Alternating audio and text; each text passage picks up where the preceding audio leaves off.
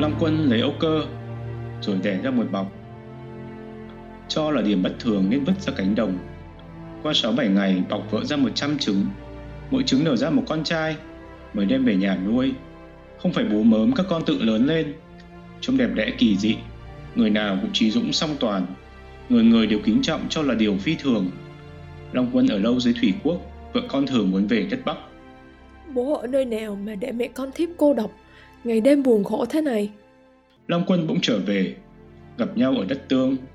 Âu Cơ nói, Thiếp vốn là người nước Bắc, ở với vua, nay sinh hạ được trăm con trai. Vua nay bỏ thiếp mà đi, không cùng thiếp nuôi con. Làm người vô phu vô phụ, chỉ biết thương mình.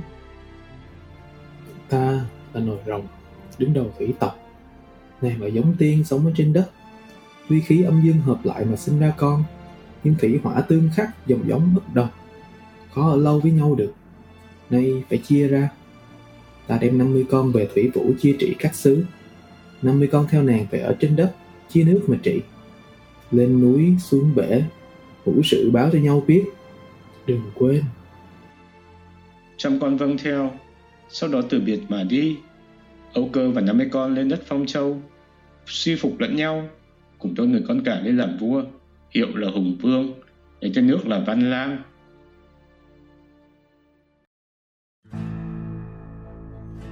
Là người Việt Kinh, chắc chắn chúng ta đã từng đọc qua truyền thuyết chăm trứng để chăm con. Thế nhưng truyền thuyết đó có từ bao giờ? Được sử dụng để giải thích nguồn gốc hình thành của dân tộc như thế nào? Có lẽ không nhiều người biết. Chuyện người đẻ ra một bọc trứng, rồi bọc trứng lại nở ra chăm con, xét về mặt khoa học chắc chắn không thể có thật.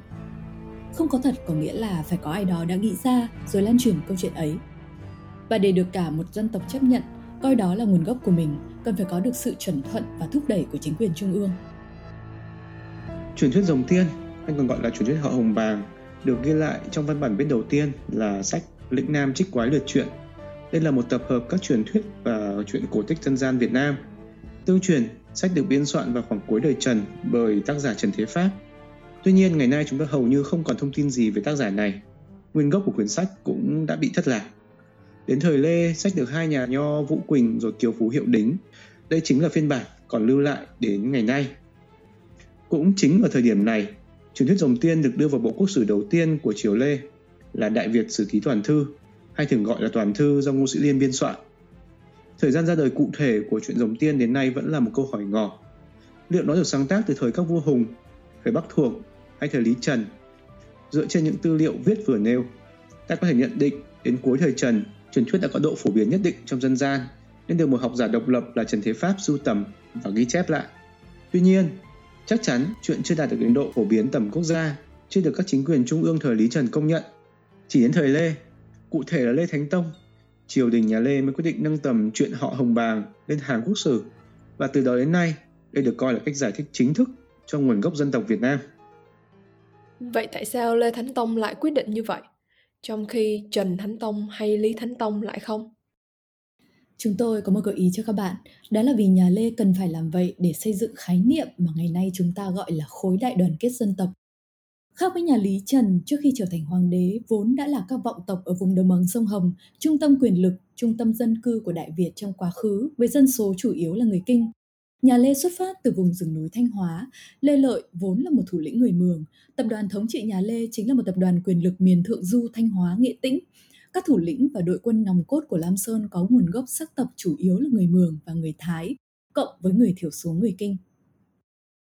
Để các bạn dễ theo dõi, chúng tôi sẽ giải thích một chút về các khái niệm dân tộc địa lý chúng ta sẽ gặp trong tập này. Người Kinh là dân tộc chủ thể của quốc gia Việt Nam hiện đại, chiếm khoảng 86,2% dân số và được gọi chính thức là dân tộc Kinh để phân biệt với những dân tộc thiểu số khác. Người Mường hay còn gọi là người Mo, người Moan là dân tộc sống ở khu vực Trung Du và miền núi phía Bắc Việt Nam, Người Mường có quan hệ rất gần, có cùng nguồn gốc với người Kinh. Các nhà dân tộc học ngôn ngữ đưa ra thuyết cho rằng người Mường và người Kinh thời cổ đại không có sự phân biệt. Vào thời kỳ ngàn năm Bắc thuộc thì bộ phận người dân cư trú ở miền núi ít bị hàn hóa, bảo tồn lối sống cổ đến nay là người Mường. Bộ phận ở Trung Du và Đồng bằng có sự hòa trộn với người phiên Bắc về văn hóa, ngôn ngữ và nhân chủng thì thành người Kinh. Quá trình chia tách Mường Kinh xác định theo ngôn ngữ học thì diễn ra bắt đầu từ thế kỷ thứ 7 và thứ 8 kết thúc vào thế kỷ thứ 12 thời nhà Lý. Người Thái hay dân tộc Thái còn gọi là Tẫy, Tay, Tày Thay, tùy thuộc vào cách phát âm địa phương. Họ đã có mặt ở miền Tây Bắc Việt Nam và vùng núi phía Tây Thanh Nghệ Tĩnh trên 1.200 năm là hậu duệ những người di cư từ vùng đất thuộc tỉnh Vân Nam Trung Quốc bây giờ. Bên cạnh đó là một số khái niệm địa lý. Vùng trại là thuật ngữ thời Lý Trần thế kỷ 10-14 để chỉ vùng ngày nay là Thanh Hóa, Nghệ An, Hà Tĩnh.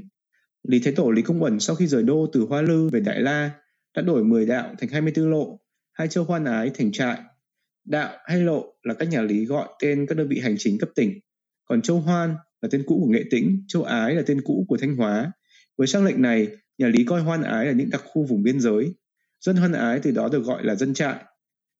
Trong nội bộ vùng này, chúng ta cũng có thể chia ra khu vực trung du và núi cao, với người Mường Thái chiếm đa số và giải đồng bằng ven biển nhỏ hẹp, với người Kinh là thành phần chủ đạo. Vùng Kinh Lộ, như vừa nhắc tới ở trên, Lộ là cách gọi đơn vị hành chính cấp tỉnh thời Lý Trần. Kinh Lộ là cách gọi gộp toàn bộ kinh thành Thăng Long và 24 lộ thời Lý, tương ứng với vùng đồng bằng sông Hồng và một phần trung du và miền núi phía Bắc Việt Nam ngày nay. Người dân khu vực này do đó được gọi là dân kinh lộ với đại đa số là người kinh. Cách gọi kinh trại thể hiện sự phân biệt vùng miền nhất định từ thời quá khứ xa xưa của người Việt. Khá giống với cách người Việt hiện đại ngày nay dùng những khái niệm như là dân thủ đô để phân biệt với tiểu vương quốc Hoa Thanh Quế. Sự phân biệt giữa hai vùng kinh trại thể hiện rõ nhất ở hai khoa thi hội triều Trần năm 1256 và năm 1266. Khi đó triều đình phân chia thí sinh thành hai ban kinh trại, mỗi ban chọn một kinh trạng nguyên và trại trạng nguyên riêng biệt. Với bối cảnh chính trị sắc tộc ở vùng miền như vậy, để có thể chính danh cai trị toàn thể các sắc dân đa dạng của Đại Việt mà người Kinh là đông nhất, nhà Lê cần một công cụ, một truyền thuyết, một cách giải thích. Truyền thuyết rồng tiên đã được chọn để thực hiện sứ mệnh này.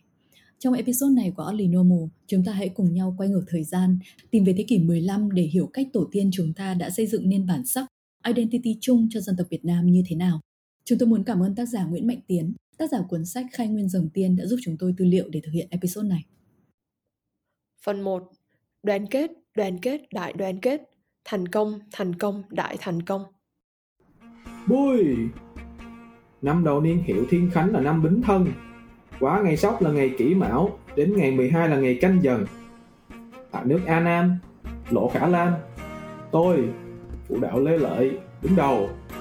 Với Lê Lai, Lê Thận, Lê Văn Linh, Lê Văn An, Trịnh Khả, Trương Lôi, Lê Liễu, Bùi Quốc Hưng, Lê Nanh, Lê Hiểm, Vũ Uy, Nguyễn Trãi, Lưu Nhân Chú, Trịnh Vô, Phạm Lôi, Lê Lý, Đinh Lan, Trương Chiến. Đây là lời thề được anh hùng dân tộc Lê Lợi tuyên đọc trong hội thể Lũng Nhai.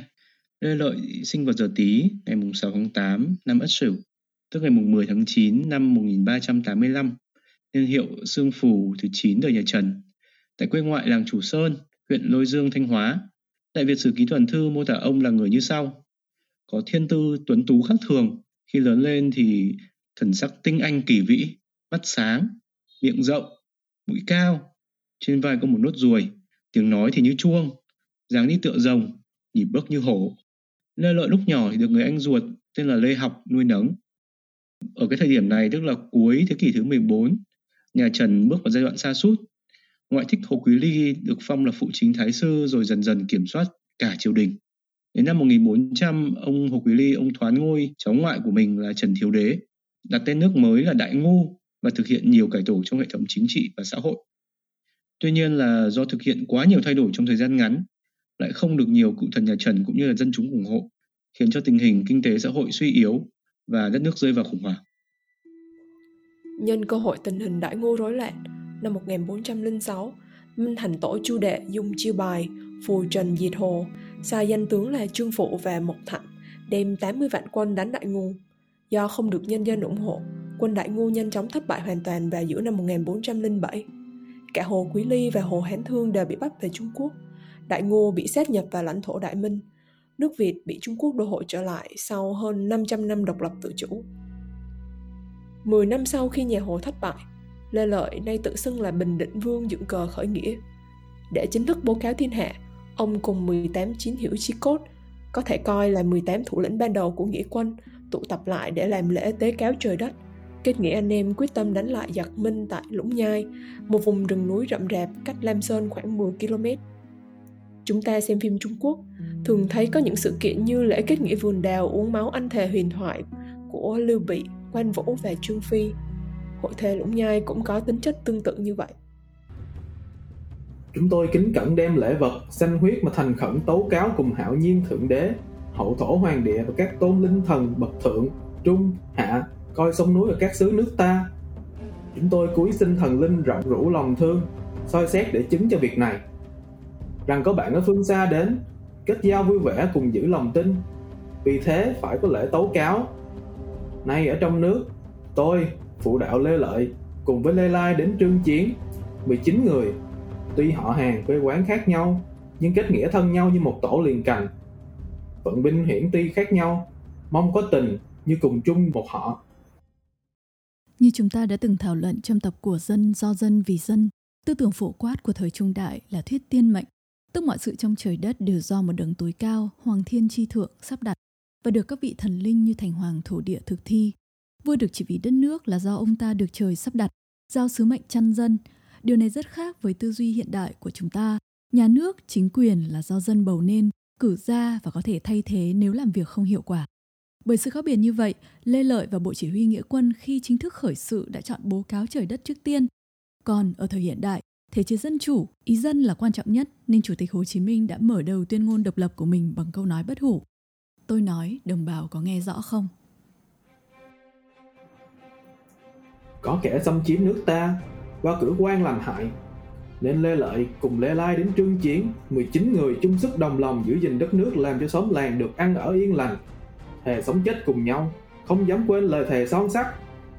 Tôi cúi xin trời đất và các vị thần linh chứng giám, ban cho trăm phút đến thân mình, nhà mình, con cháu trong họ hàng đều được yên vui hưởng lộc trời. Nếu như Lê Lợi cùng Lê Lai đến trương chiến xin lòng này khác, cầu ơn hiện tại, nứt bóng quân thù, không cùng một lòng quên lời thề ước. Chúng tôi nguyện trời đất và các thần linh giáng trăm tai ương trị mình cho đến họ hàng, con cháu đều bị tru diệt, chịu hết hình phạt của trời. Kính xin có lời thề. Phân tích rõ hơn một chút bối cảnh trước khi khởi nghĩa Lam Sơn diễn ra, ngay sau khi chiếm được Đại Việt, nhà Minh bắt đầu thiết lập chế độ quận huyện, xây dựng thành lũy, tiêu hủy sách vở với mục tiêu đồng hóa người Việt lâu dài. Cùng lúc đó, nhiều cuộc khởi nghĩa chống Minh bắt đầu nổ ra. Nổi bật nhất là cuộc nổi dậy của các quý tộc nhà Trần, bắt đầu từ cuối năm 1407 với sự kiện hoàng tử Trần Ngỗi tự xưng hoàng đế, đặt đơn hiệu giản định. Trong thời gian ngắn, quân hậu Trần đã làm chủ từ Thuận Hóa, tức Thừa Thiên Huế ngày nay, trở ra đến Thanh Hóa. Các tướng lĩnh nòng cốt của khởi nghĩa này là những cái tên rất quen thuộc với các bạn ở Hà Nội hay thành phố Hồ Chí Minh thông qua tên những con đường như là cha con Đặng Dung, Đặng Tất và cha con Nguyễn Cảnh Trân, Nguyễn Cảnh Dị. Năm 1408, quân hậu Trần tiến ra Bắc và đánh bại 10 vạn quân Minh do Trinh Di tướng quân Mộc Thạnh, binh bộ thượng thư Lưu Tuấn chỉ huy trong trận Bô Cô. Nhưng sau đó, hiểm khích nội bộ khiến lực lượng bị suy yếu nghiêm trọng, quân Minh phản công bắt được vua Giản Định mang về giết. Cháu Giản Định là Trần Quý Khoáng tự xưng là Trùng Quang Đế, tiếp tục lãnh đạo cuộc kháng chiến nhưng dần thất thế trước quân Minh Đông và mạnh hơn. Quân đội hậu Trần gặp liên tiếp những thất bại và phải lui dần về Thuận Hóa. Đến năm 1413, sau trận thư hùng đẫm máu ở kênh Sái Già, vua Trùng Quang và các tướng lĩnh tự sát. Nhà hậu Trần chấm dứt. Từ năm 1414 trở đi đến năm 1417, nhà Minh tạm ổn định được tình hình Đại Việt. Vua Minh rút thống soái Trương Phụ và một phần lính viễn trinh về nước. Ừ, còn về phần Lê Lợi, gia đình ông vốn chuyển đời là phụ đạo Khả Lam, vùng đất ngày nay thuộc xã Xuân Lam, huyện Thọ Xuân, Thanh Hóa. Đây là vùng trung du tiếp giáp với các địa danh như là Thường Xuân, Ngọc Lặc, Lăng Chánh, Cẩm Thủy, cách thành phố Thanh Hóa khoảng 50 km. Dân cư ở đây thì chủ yếu là người Mường Thái. Cho đến ngày nay thì người Mường vẫn chiếm đa số tại khu vực Lam Sơn. Thì đây là một chi tiết ít được nhắc tới khi mà chúng ta học lịch sử về giai đoạn này. Chúng ta ngày nay không có một tài liệu nào thể hiện rõ nguồn gốc dân tộc của Lê Lợi. Liệu ông cũng là người Mường hay thổ tiên ông là người Kinh di cư đến sống trong khu vực của người Mường? Nhưng cho dù ông có là gốc người Kinh hay không, với cái việc sinh sống nhiều đời trong vùng người Mường trở thành thủ lĩnh của bộ lạc Mường thì chúng ta có thể chắc chắn là Lê Lợi phải mang cái đặc tính Mường rất là rõ nét. Nhiều khả năng thì ông đã sử dụng tiếng Mường để giao tiếp hàng ngày với người dân trong lãnh địa của mình và tiếng Kinh để giao tiếp với các khu vực khác.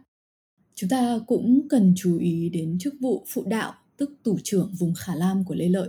Trong thời phong kiến, khi mà chính quyền trung ương không đủ mạnh cộng với đường xá thì rất xa xôi, các phương tiện thông tin liên lạc chưa phát triển, chính quyền trung ương thường phải trao quyền tự trị rất rộng rãi cho các khu vực dân tộc thiểu số vùng cao. Điều này có nghĩa là gì? Chúng ta có thể thấy sự tự trị thể hiện rõ ràng nhất ở cái truyền thống cha truyền con nối.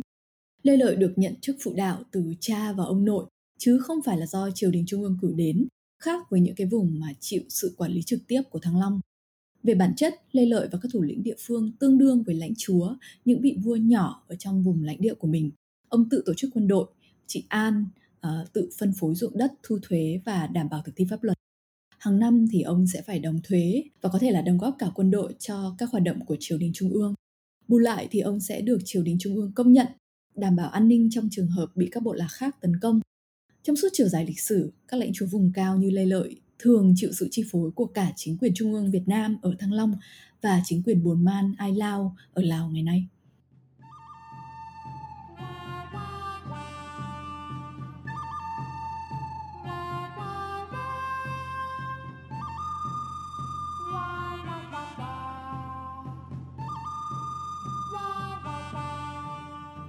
Xuất phát từ một vùng núi xa xôi, ngay từ khi khởi sự, Lê Lợi đã chứng minh tầm nhìn vượt trên một ông thủ trưởng địa phương thông thường của mình. Điều đáng nói là ở thời điểm bất cờ khởi nghĩa, ông mới 32 tuổi và chưa hề có kinh nghiệm quân sự hay chính trị đáng kể từ quốc gia.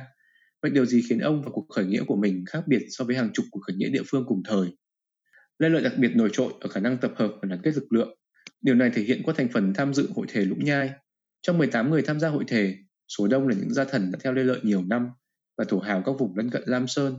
Ví dụ, Lê Lai, người mà sau này sẽ đóng giả Lê Lợi để lấy lạc hướng giúp nghĩa quân mở đường máu chạy thoát trong trận Chí Linh, vốn là phụ đạo ở Dựng Tú, Ngọc Lặc, Thanh Hóa, hay Lê Hiểm là quan lang ở Ngọc Châu cũng ở Ngọc Lặc. Cho đến ngày nay, vùng Lam Sơn và phụ cận vẫn là địa bàn cư trú của người Mường. Đóng cốt ban đầu của người khởi nghĩa Lam Sơn đa phần là người Mường, người Thái hoặc người Kinh đã mường hóa ít nhiều.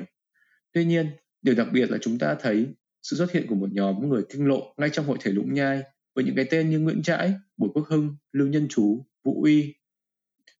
Nổi bật nhất trong số đó rõ ràng là cái tên Nguyễn Trãi. Chúng ta sẽ phân tích kỹ hình trạng của ông ngay sau đây. Tuy nhiên, những cái tên còn lại đều không hề tầm thường. Bùi Quốc Hưng là con cháu của một đại thần thời Trần. Bản thân ông cũng làm quan trong năm cuối triều Trần. Sau khi nhà Hồ cấp ngôi nhà Trần rồi bị nhà Minh xâm lược, ông về gia trang của gia tộc ở ẩn. Sau đó, ông tìm vào Lam Sơn tham gia khởi nghĩa. Khi tham dự hội thể, ông đã 56 tuổi, trong khi chủ soái Lê Lợi mới có 32. Một cái tên khác là Vũ Uy, cháu bốn đời của phò mã đô ý Hưng Mỹ Hầu Vũ Trung Khái nhà Trần. Hồi diệt Trần, ông tham gia cùng nhiều quý tộc nhà Trần mưu đồ lật đổ nhà Hồ. Đến thời đô hộ, ông bí mật trốn vào Lam Sơn tham gia khởi nghĩa và được Lê Lợi phân công phụ trách cày ruộng, lo hậu cần cho nghĩa quân. Quay lại trường hợp Nguyễn Trãi, cái tên quá nổi tiếng thời nay, nhưng ngay từ thời của mình, ông cũng đã là một con người của công chúng. Nguyễn Trãi xuất thân trong một gia đình quý tộc. Cha ông là Nguyễn Phi Khanh xuất thân bình dân nhưng học giỏi, thi đỗ bản nhãn, được quan tể tướng đương thời tương đương thủ tướng là Trần Nguyên Đán mời về dạy học cho con gái. Hai người sau đó phải lòng nhau, cô gái có thai khiến Trần Nguyên Đán phải gả con gái cho ông, rồi sinh ra Nguyễn Trãi. Bản thân Nguyễn Trãi từ nhỏ sống trong phủ thể tướng, được cha và ông ngoại dạy dỗ hướng dẫn. Năm 20 tuổi, ông đã đỗ thái học sinh, rồi được bổ nhiệm làm ngự sử đài chính trưởng trong chính quyền nhà Hồ. Khi nhà Hồ mất, ông bị quân Minh giam lỏng tại thành Đông Quan tức Hà Nội ngày nay.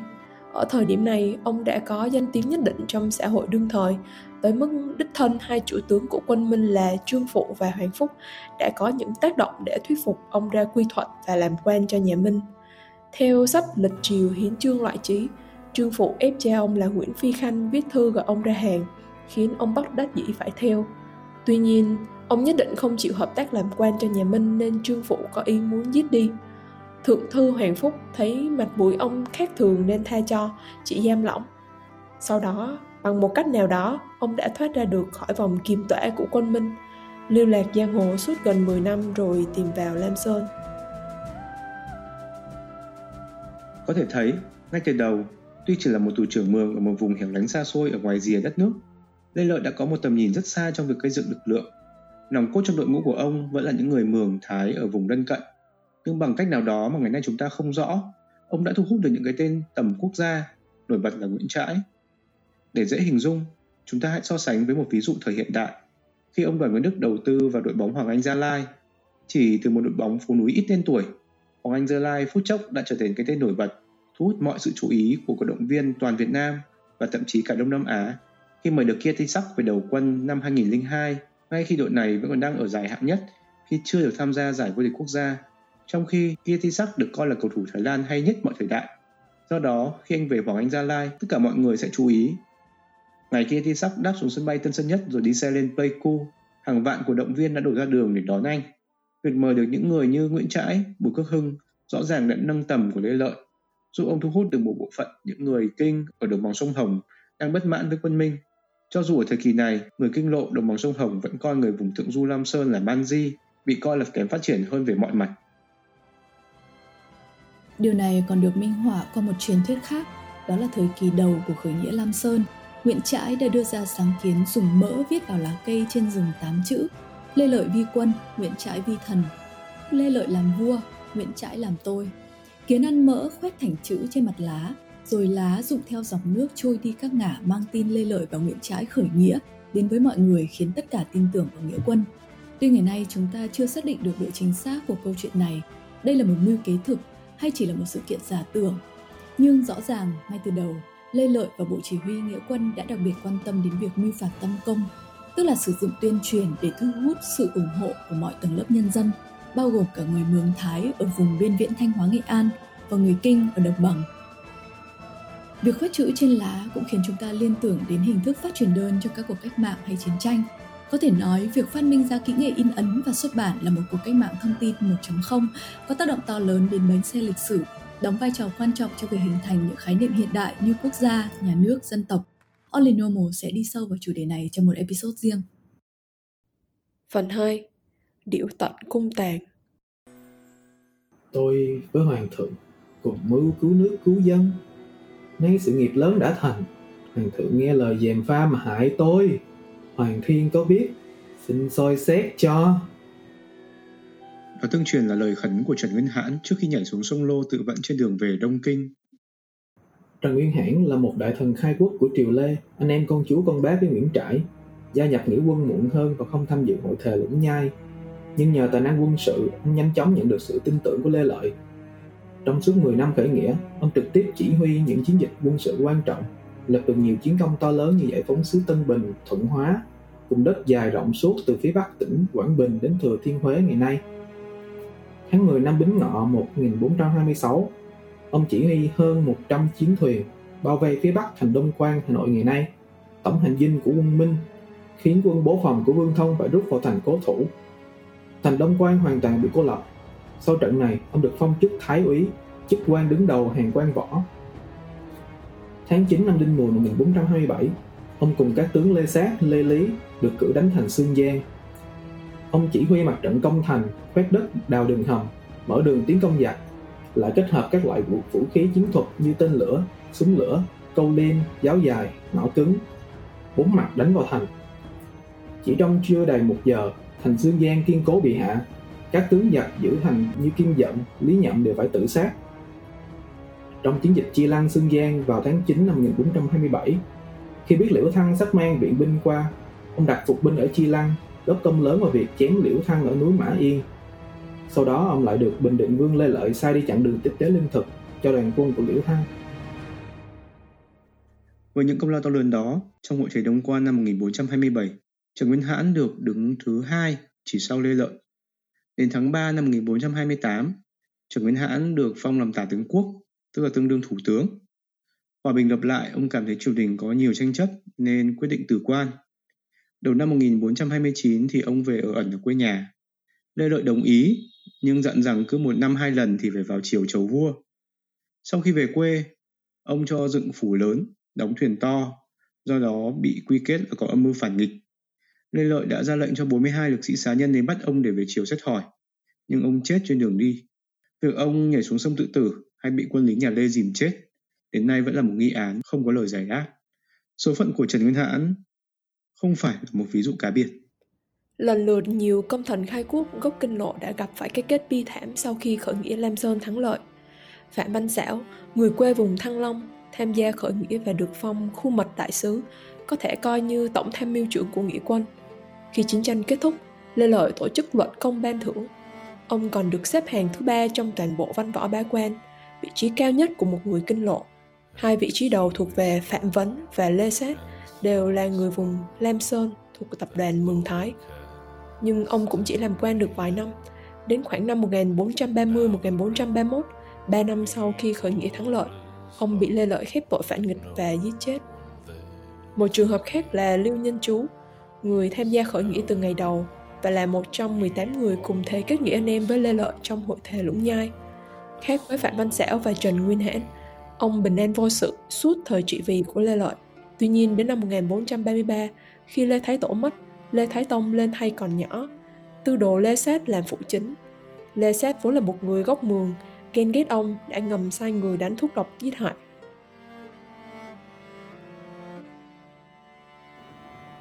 Trường hợp cuối cùng và cũng là nổi tiếng nhất đó là thảm án lệ chi viên lấy mạng ba hộ nhà Nguyễn Trãi. Tháng 7 âm lịch năm 1442, Lê Thái Tông Lê Nguyên Long, vị vua thứ hai của triều Lê, con thứ của Lê Lợi đi tuần phía đông, diệt võ ở Chí Linh. Nguyễn Trãi đón mời nhà vua đến chơi núi Côn Sơn, nơi ở của Nguyễn Trãi. Khi đó Nguyễn Thị Lộ, vợ lẽ của Nguyễn Trãi, người đẹp mà lại hay chữ trước đó đã được nhà vua nghe tiếng, triệu vào cung, phong làm lễ nghi học sĩ, chuyên việc dạy dỗ cung tần phi tử trong hoàng cung. Năm đó Nguyễn Trãi 63 tuổi, Nguyễn Thị Lộ khoảng 40, còn Lê Thế thông mới 19 tuổi. Nhà vua nghỉ đêm tại hành cung lễ chi viên, nôm na là vườn vải, và không may qua đời. Đoàn tùy tùng giấu kín việc này, lặng lẽ rước ngự giá về kinh đô mới phát tan. Sách sử thời nay đưa ra tam sao thất bản quan điểm về nguyên nhân cái chết của nhà vua. Có sách viết rằng bà Thị Lộ ở với vua cả đêm, vua sàm sỡ rồi băng. Có sách lợi viết Nguyễn Trãi sai bà Thị Lộ mang rượu độc, đồ độc nhà vua.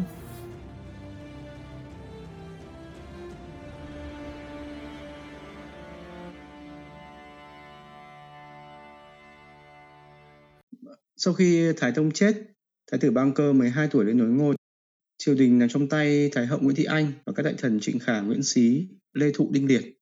Tất cả những cái người này, cùng cả Thái hậu, đều có gốc gác từ vùng Thanh Hóa, Nghệ An, đều thuộc tập đoàn Thượng Du, nằm có quyền lực của nhà Lê.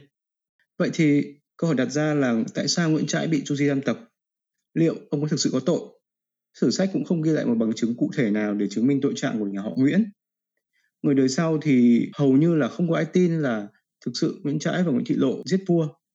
Đơn giản là bởi vì họ không có động lực nào hợp lý để làm việc này. Mấy chục năm sau, Lê Thánh Tông, một người con khác của Lê Thái Tông lên ngôi, còn xóa tội và phục hồi danh vị cho Nguyễn Trãi. Lịch sử cung đình ghi lại ba đời vua đầu triều Lê liên tục có những xáo trộn, đấu đá, tiêu diệt lẫn nhau giữa các phe phái, không chỉ giữa nhóm Thượng Du với nhóm Kinh Lộ, mà còn trong nội bộ nhóm quyền lực Thượng Du Mường Thái với nhau. Tuy nhiên thì mâu thuẫn vùng miền sắc tộc thể hiện rõ nhất ở chỗ khi nhóm thượng du này bị hạ bệ khỏi vị trí quan đầu triều thì một phe cánh khác của nhóm thượng du sẽ lên thay. Ví dụ như là Lê Sát, Lê Ngân bị đổ thì được thay thế bằng Trịnh Khả, Trịnh Khắc Phục. Trịnh Khả, Trịnh Khắc Phục bị tội thì được thay thế bằng Đinh Liệt, Nguyễn Xí. Tuy nhiên thì nhóm khai quốc công thần gốc kinh lộ thì vì lý do này hay lý do khác dần dần bị thay thế hầu như toàn bộ. Sự mâu thuẫn giữa tập đoàn Thượng Du và các tập đoàn Kinh Lộ còn thể hiện qua nhiều chi tiết khác nữa. Chúng ta ắt hẳn còn nhớ hai câu trong Bình Ngô Đại Cáo. Tuấn Kiệt như sao buổi sớm, nhân tài như lá mùa thu. Rất nhiều lần Lê Lợi đã than thở về tình trạng thiếu vắng người tài, có năng lực quản trị quốc gia. Sau khi lên ngôi, Lê Lợi đã phải ban hành liên tiếp trong hai năm hai đạo chiếu chỉ có nội dung tương tự nhau là dụ hào kiệt chiếu, rồi cầu hiền tài chiếu. Tụng thiên thừa dẫn hoàng đế chiếu giết Nay lệnh chi ăn vũ đại thần công hầu đại phu từ tám phẩm trở lên Đều phải tiến cử một người hoặc tại triệu hoặc tại giả. Không cứ đang làm quan hay chưa làm quan. Xét cứ có tài văn hay vũ.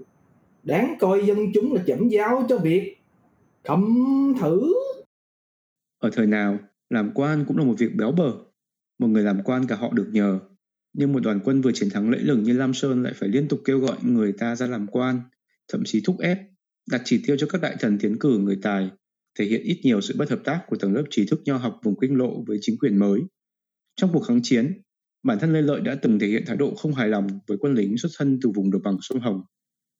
Nhìn chung, các quân kinh lộ của ta, ngay cả quân dực thánh tả hữu thiên trường thiên võng ngày trước hoặc các chỉ huy Nam Bang Bắc Bang hay thân tín của hoàng thất dường như chưa thấy ai dốc lòng hết sức để lập công hơn. Lê Lợi phàn nàn, người kinh lộ đã theo tham gia quân đội của ngài, nhưng chưa toàn tâm toàn ý, dù nhiều trong số đó thuộc dòng dõi quân tướng lừng danh, từng phục vụ cho quân đội nhà Trần, nhà Hồ.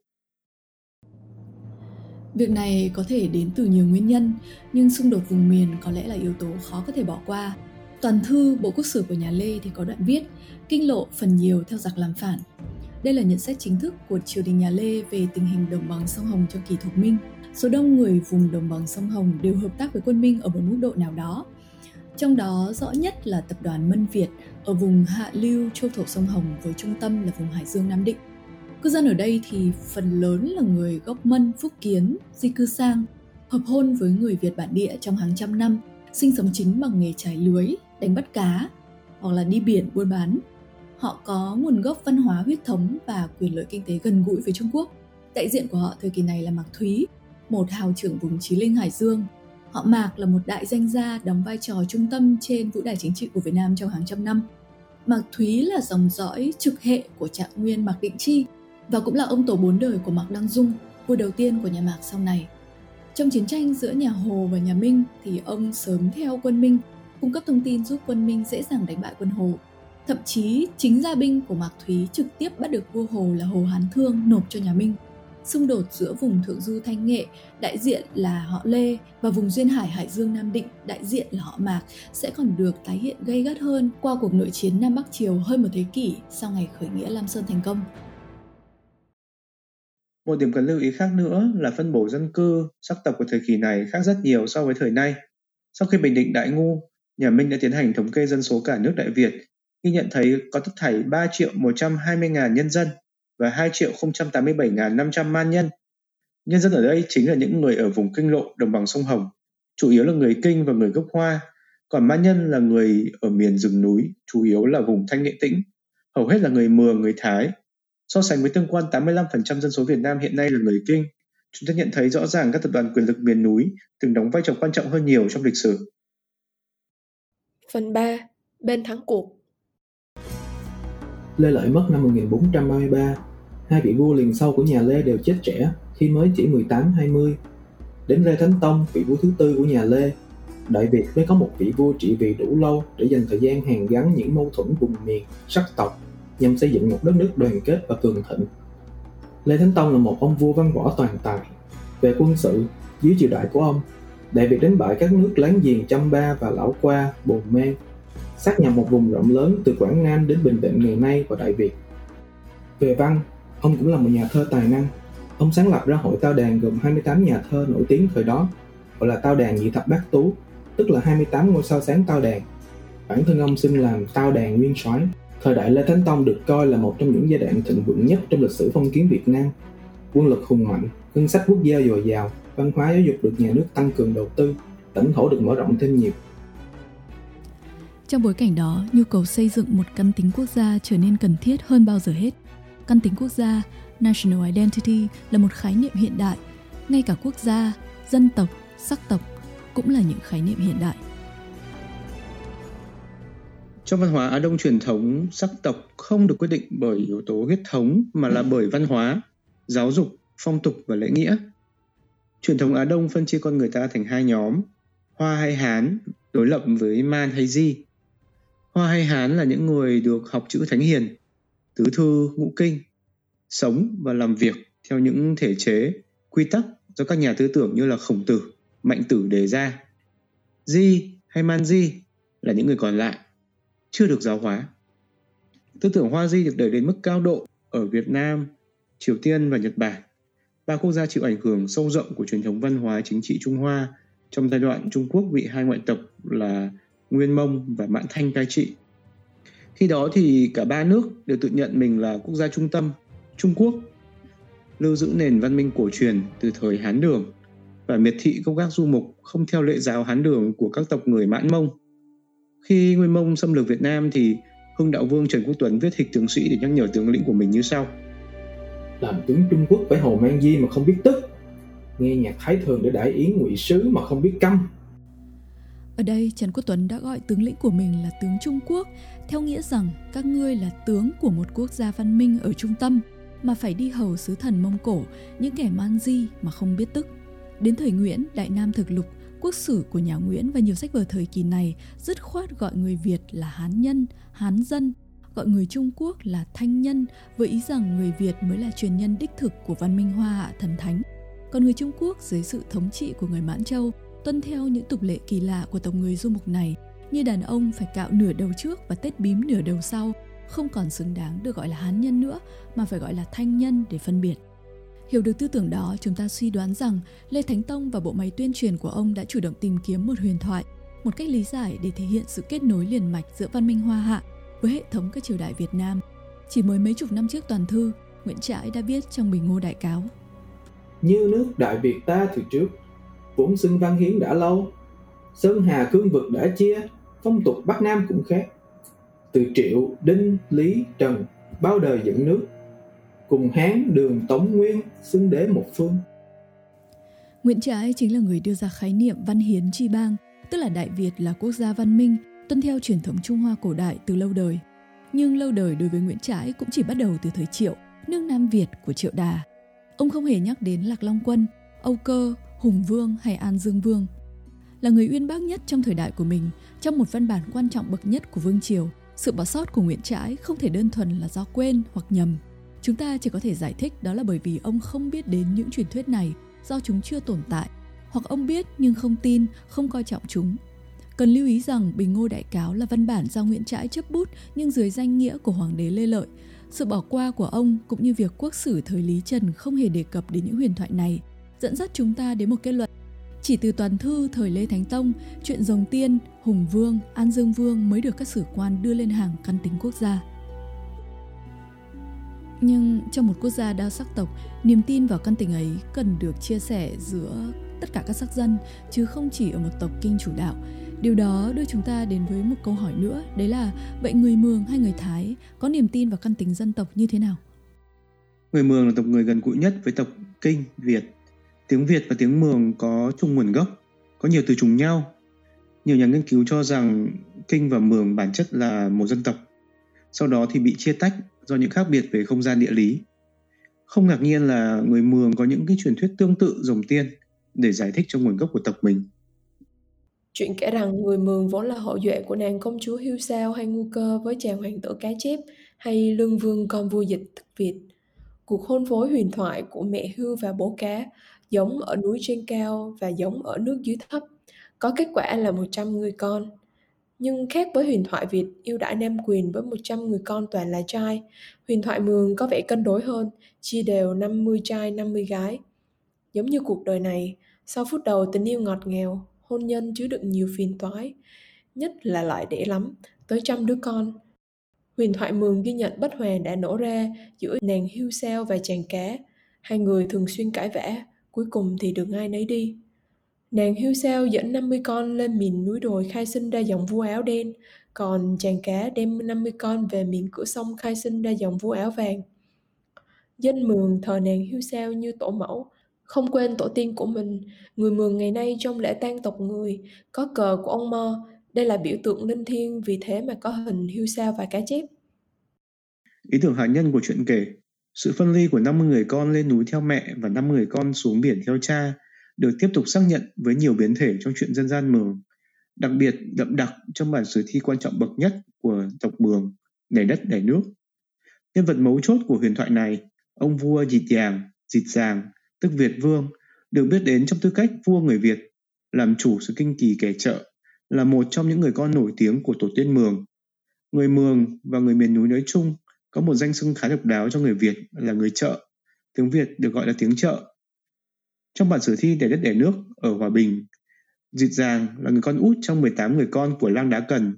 Còn theo bản kể Thanh Hóa, người Mường được cử về xuôi làm vua của người Kinh, lại là con của cặp chim tùng, chim tót. Ở đây chúng ta thấy có những cái sự trùng hợp, không biết là do ngẫu nhiên hay là cố ý. Hình ảnh huyền thoại một ông quan lang mường xuống làm vua dưới xuôi không khỏi khiến chúng ta liên tưởng đến ông tù trưởng Lê Lợi, dựng cờ khởi nghĩa ở núi rừng Thanh Hóa, tiến xuống đồng bằng, chiến thắng vang dội quân Minh, rồi lên ngôi hoàng đế ở kinh thành Thăng Long. Không chỉ có người Mường, người Thái cũng có cách xử lý, cách lý giải về khởi nguyên dân tộc của mình với sự kết hợp của chim én, loài chim biểu tượng của đàn ông phía cha và thuồng luồng loài rắn lớn sống dưới nước biểu hiện cho phía mẹ. Các biểu tượng chim nam, rắn nữ là cặp biểu tượng phôi thai gắn với tín ngưỡng linh hồn Thái. Ở đây có một sự đảo ngược về giới tính khi so sánh với huyền thoại của người Việt Mường và người Thái. Người Thái coi miền núi, vùng cao là cha, còn vùng nước, vùng thấp là mẹ. Tuy nhiên chúng ta vẫn thấy sự tương đồng cách thức giải thích nguồn gốc dân tộc đó là sự kết hợp giữa núi cao với sông rộng, giữa miền ngược với miền xuôi. Quay lại cái chuyện hồng bàng ở trong toàn thư, có đoạn. Xưa, cháu ba đời của viên đế họ thần nông là đế minh, sinh ra đế nghi. Sau, đế minh nhân chuyến đi tuần phương Nam đến ngũ lĩnh lấy con gái Vũ Tiên, sinh ra Kinh Dương Vương. Ông là bậc thánh trí thông minh, đế minh rất yêu quý, muốn cho ông nối ngôi. Ông cố nhường cho anh mình là đế nghi, không dám vân mệnh. Đế minh mới lập đế nghi là con nối ngôi để cai quản phương Bắc, phong cho ông làm Kinh Dương Vương cai quản phương Nam, tức là vua của nước xích quỷ. Ở đây, Kinh Dương Vương chính là cha của Lạc Long Quân. Ngay từ đầu, nhân vật Kinh Dương Vương này đã được kết nối với nguồn gốc cao quý là cháu bốn đời của thần nông. Thần nông chính là ông tổ của người Trung Hoa trong truyền thuyết. Như vậy, Kinh Dương Vương là con của một hoàng đế phương Bắc với một phụ nữ phương Nam. Ban đầu thậm chí ông còn có cơ hội kế vị vua cha, nhưng nhất quyết nhường lại cho anh trai mình là đế nghi và chỉ xuống trị vì ở phương Nam.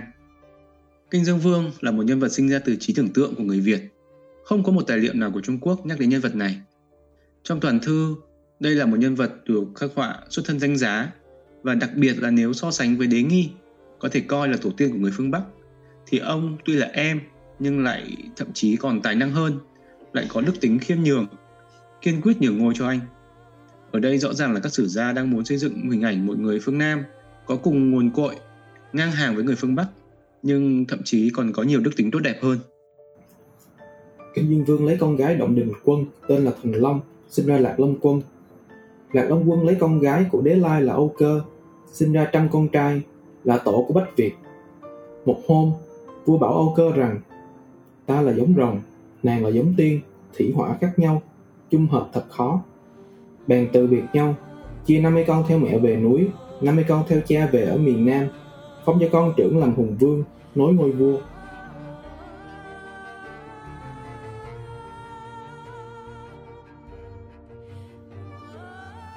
Khi so sánh bản truyện rồng tiên trong chính sử toàn thư với bản gốc trong lĩnh Nam Trích Quái, ta thấy có nhiều sự khác biệt quan trọng. Trong toàn thư, Âu Cơ là con gái của Đế Lai. Đế Lai lại là anh họ của Long Quân. Do Đế Nghi bố Đế Lai và Kinh Dương Vương bố Long Quân vốn là hai anh em ruột con của Đế Minh. Quản một cây phả hệ cũng nguy hiểm không kém series Dark ở trên Netflix hay là Game of Thrones của HBO. Trong trích quái, Âu Cơ không phải là con gái của Đế Lai mà lại là vợ của ông ta, tức là chị dâu của Long Quân. Đế Lai mang theo Âu Cơ tuần du xuống phía Nam, thấy Hoa Kỳ cỏ lạ, chân cầm dị thú không muốn trở về. Người dân phương Nam phải phục dịch Đế Lai lâu ngày, thấy phiền nhiễu quá, bèn gọi Lạc Long Quân từ biển lên cứu. Long Quân hiện lên, cướp Âu Cơ về làm vợ và xua đuổi Đế Lai cùng tùy tùng về phương Bắc. Như vậy, ở đây, Ngô Sĩ Liên đã làm động tác biên tập để làm cho câu chuyện trở nên đơn giản hơn, bỏ đi chi tiết Long Quân cướp chị dâu làm vợ, rồi đánh đuổi anh họ trái với đạo lý nho giáo. Không chỉ vậy, nếu Âu Cơ là con của Đế Lai, thì Âu Cơ cũng mang dòng máu thần nông. Chi tiết này giúp nhấn mạnh thêm một lần nữa huyết thống hoàng đế thần nông của các vua hùng, con của Long Quân và Âu Cơ. Ở một chi tiết khác, Trích Quái viết, 100 người con của Long Quân và Âu Cơ được chia đôi, nửa theo mẹ lên núi, nửa theo cha xuống biển. Trong khi đó toàn thư sửa thành 50 người con đầu vẫn theo mẹ lên núi, nhưng 50 người con sau thì theo cha vào Nam. Thời kỳ đó, lãnh thổ Văn Lang chỉ đến Thanh Hóa, Nghệ An là hết. Vào Nam tức là vào Thanh Hóa, Nghệ An, chính là quê hương Lam Sơn. Mặt khác, Trích Quái kể rằng Hùng Vương đầu tiên được lập là do những người anh em bầu lên, thì toàn thư sửa rằng Lạc Long Quân, tức là thủ lĩnh của người miền Nam, đã chỉ định vua Hùng. Ở đây chúng ta thấy ý đồ rõ ràng của các sử quan nhà Lê bằng cách khéo léo chỉnh sửa một truyền thuyết của người Kinh, sử quan muốn kiến tạo nên một căn tính chung, nguồn gốc chung cho cả người Kinh lộ miền Bắc và người Mường Thái ở phương Nam. Họ đều là con cháu của Lạc Long Quân và Âu Cơ. 50 người con theo mẹ là tổ của người Kinh và 50 người con theo cha là tổ của người Mường Thái. Chức vua nước Việt vốn xưa kia là Lạc Long Quân, thủ lĩnh người miền Nam, trao cho người Kinh. Nay thời thế thay đổi, một người miền Nam khác là Lê Lợi lên làm vua, ắt cũng là thuận theo ý trời. Còn các thời đại sau, để giúp nhân dân dễ hấp thụ huyền thoại này, các nhà kể chuyện hầu như đều lược đi mối quan hệ huyết thống giữa Long Quân và Âu Cơ, dù cho mối quan hệ đó là chú cháu hay là em họ, chị dâu.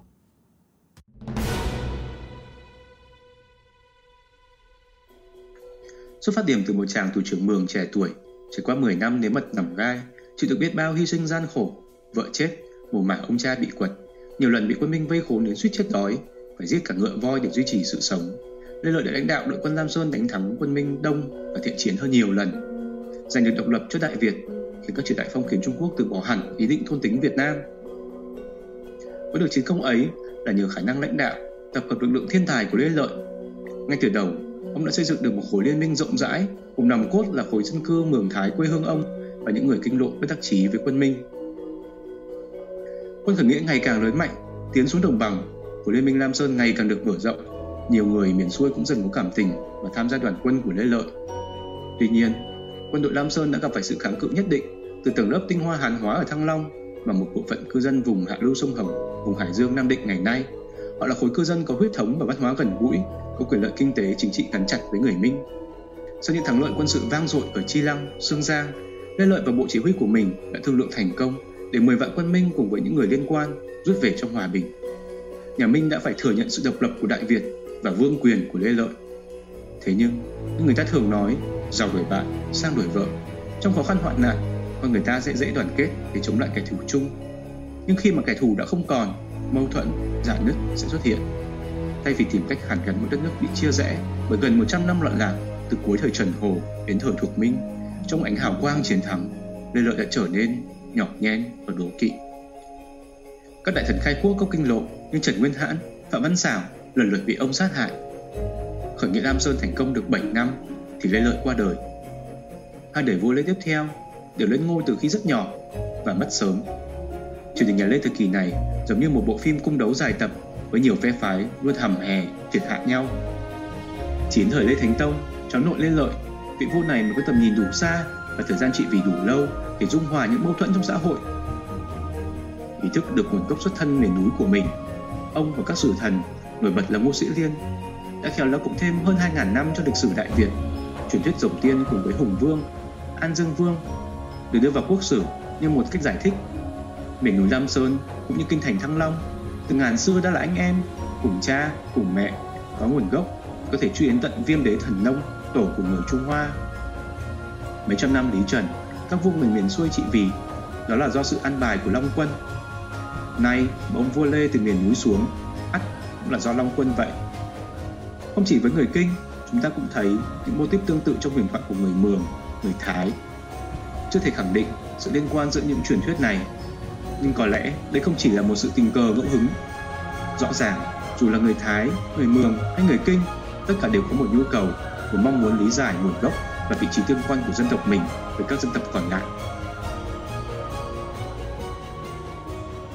Hy vọng qua tập này, các bạn sẽ hiểu hơn về một giai đoạn lịch sử đặc biệt trọng yếu trong quá trình hình thành căn tính dân tộc Việt Nam như chúng ta biết ngày nay.